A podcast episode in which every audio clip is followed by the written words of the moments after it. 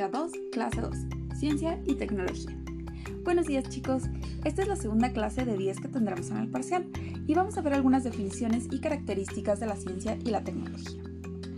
Todos sabemos que la ciencia y la tecnología tienen dos caras, la positiva y la negativa, pero es necesario aceptar que forman parte de nuestras vidas cotidianas y que han influido y transformado a los seres humanos a lo largo de toda la historia.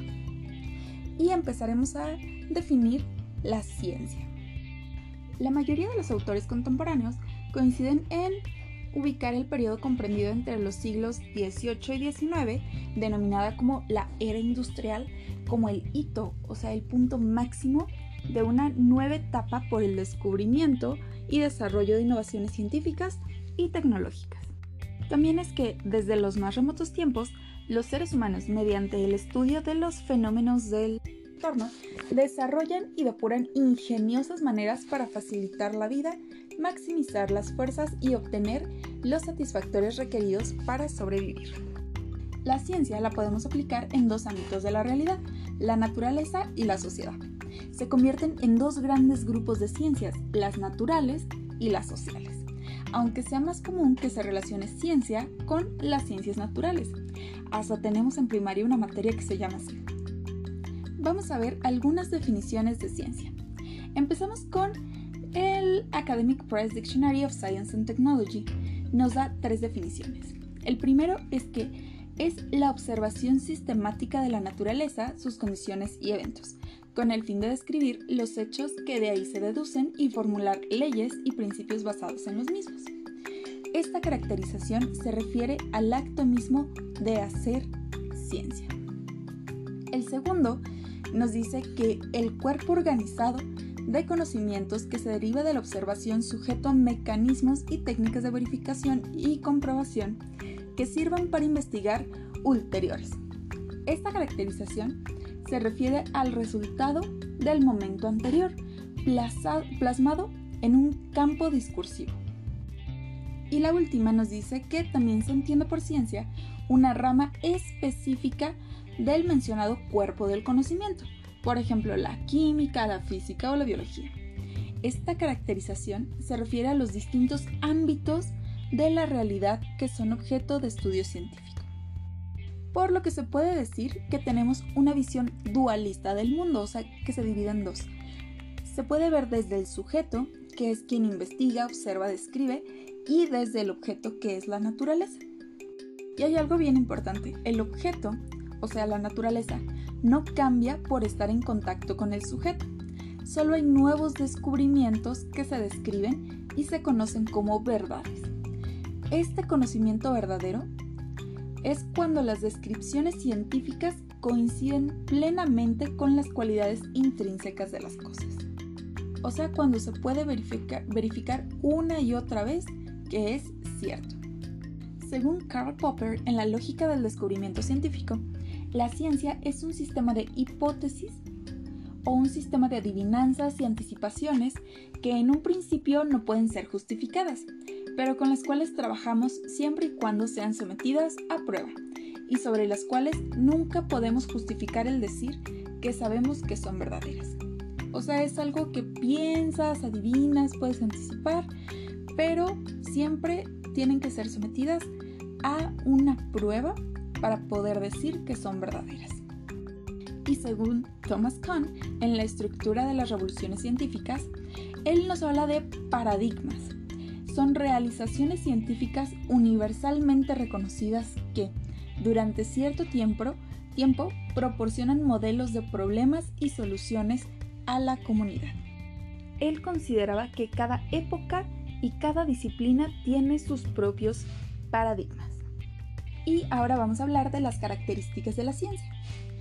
Lo primero que nos dice es que deben de ser apofánticos o declarativos, es decir, susceptibles de ser verdaderos o falsos.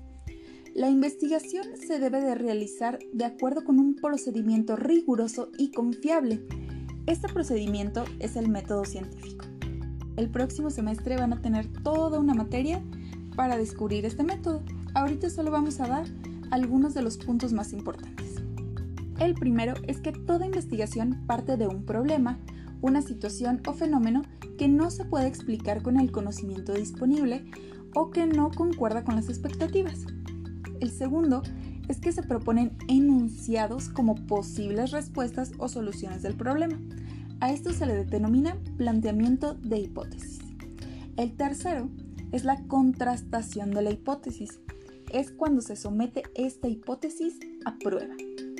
El cuarto es que si se descarta la hipótesis, o sea, si, si dices que esa hipótesis es falsa, se propondrá una nueva hipótesis.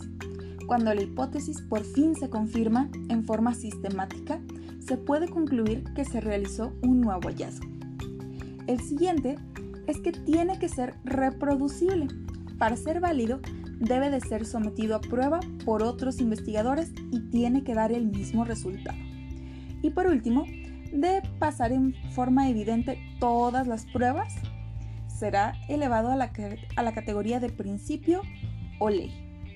Antes sigue siendo una hipótesis. Y bueno, terminamos con dos enunciados por ahí que son importantes, que nos dice que el científico es un profesional que tiene una especialidad académica. Y el último dice, la ciencia difícilmente es conocimiento desinteresado, deben de ser financiados. Normalmente los avances científicos alguien más los paga.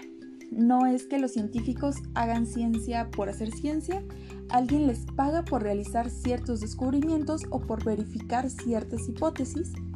Y bueno, de ahí sale este enunciado, que es conocimiento, difícilmente es conocimiento desinteresado. Normalmente son financiados, alguien más les da dinero. Y ahora vamos con la tecnología. Etimológicamente hablando, significa estudio de la técnica. Es el conjunto de técnicas altamente desarrolladas con ayuda de la ciencia y que se utiliza los resultados de esta en forma práctica para cubrir necesidades humanas.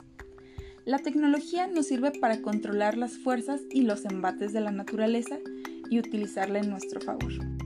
Y bueno, obviamente estas técnicas han cambiado a lo largo del tiempo se van adaptando a las necesidades de las personas. Vamos a ver algunas de las características de la tecnología. Como aplicación práctica del conocimiento humano en un área o campo específico encaminado a resolver problemas del mundo, valiéndose de instrumentos o artefactos creados por el ser humano, como cada una de las distintas áreas donde se lleva a cabo lo anterior. Por ejemplo, las tecnologías de la educación y la tecnología médica también lo podemos usar como sinónimo de alta tecnología o de electrónica. Y por último, como un conjunto de técnicas. Y por último, las formas en las que se manifiesta la tecnología. La primera es para explicar el mundo. Es una función teórica entre ciencia y filosofía. El segundo es formular normas morales y garantizar su cumplimiento, como una función práctica en la ética. Y la tercera son los medios más eficaces para lograr un fin o propósito. Esto es la racionalidad instrumental en la técnica. Entre las distintas tecnologías, las que han alcanzado un auge en los últimos años son las de la información y las comunicaciones, que son las TICs, cuyo impacto en la industria, la empresa, los gobiernos, el hogar, la educación, las guerras, han cambiado la forma de vida de millones de seres humanos y es lo que vamos a estar viendo durante este parcial en las primeras clases. Bueno chicos, hasta aquí la clase de hoy. Recuerden que si tienen dudas las dejan en los comentarios y si no hay dudas me dejan en los comentarios que no tienen dudas acerca de este tema. ¿Sale? Entonces chicos, nos escuchamos la, próxima clase. Que estén muy bien. Bye.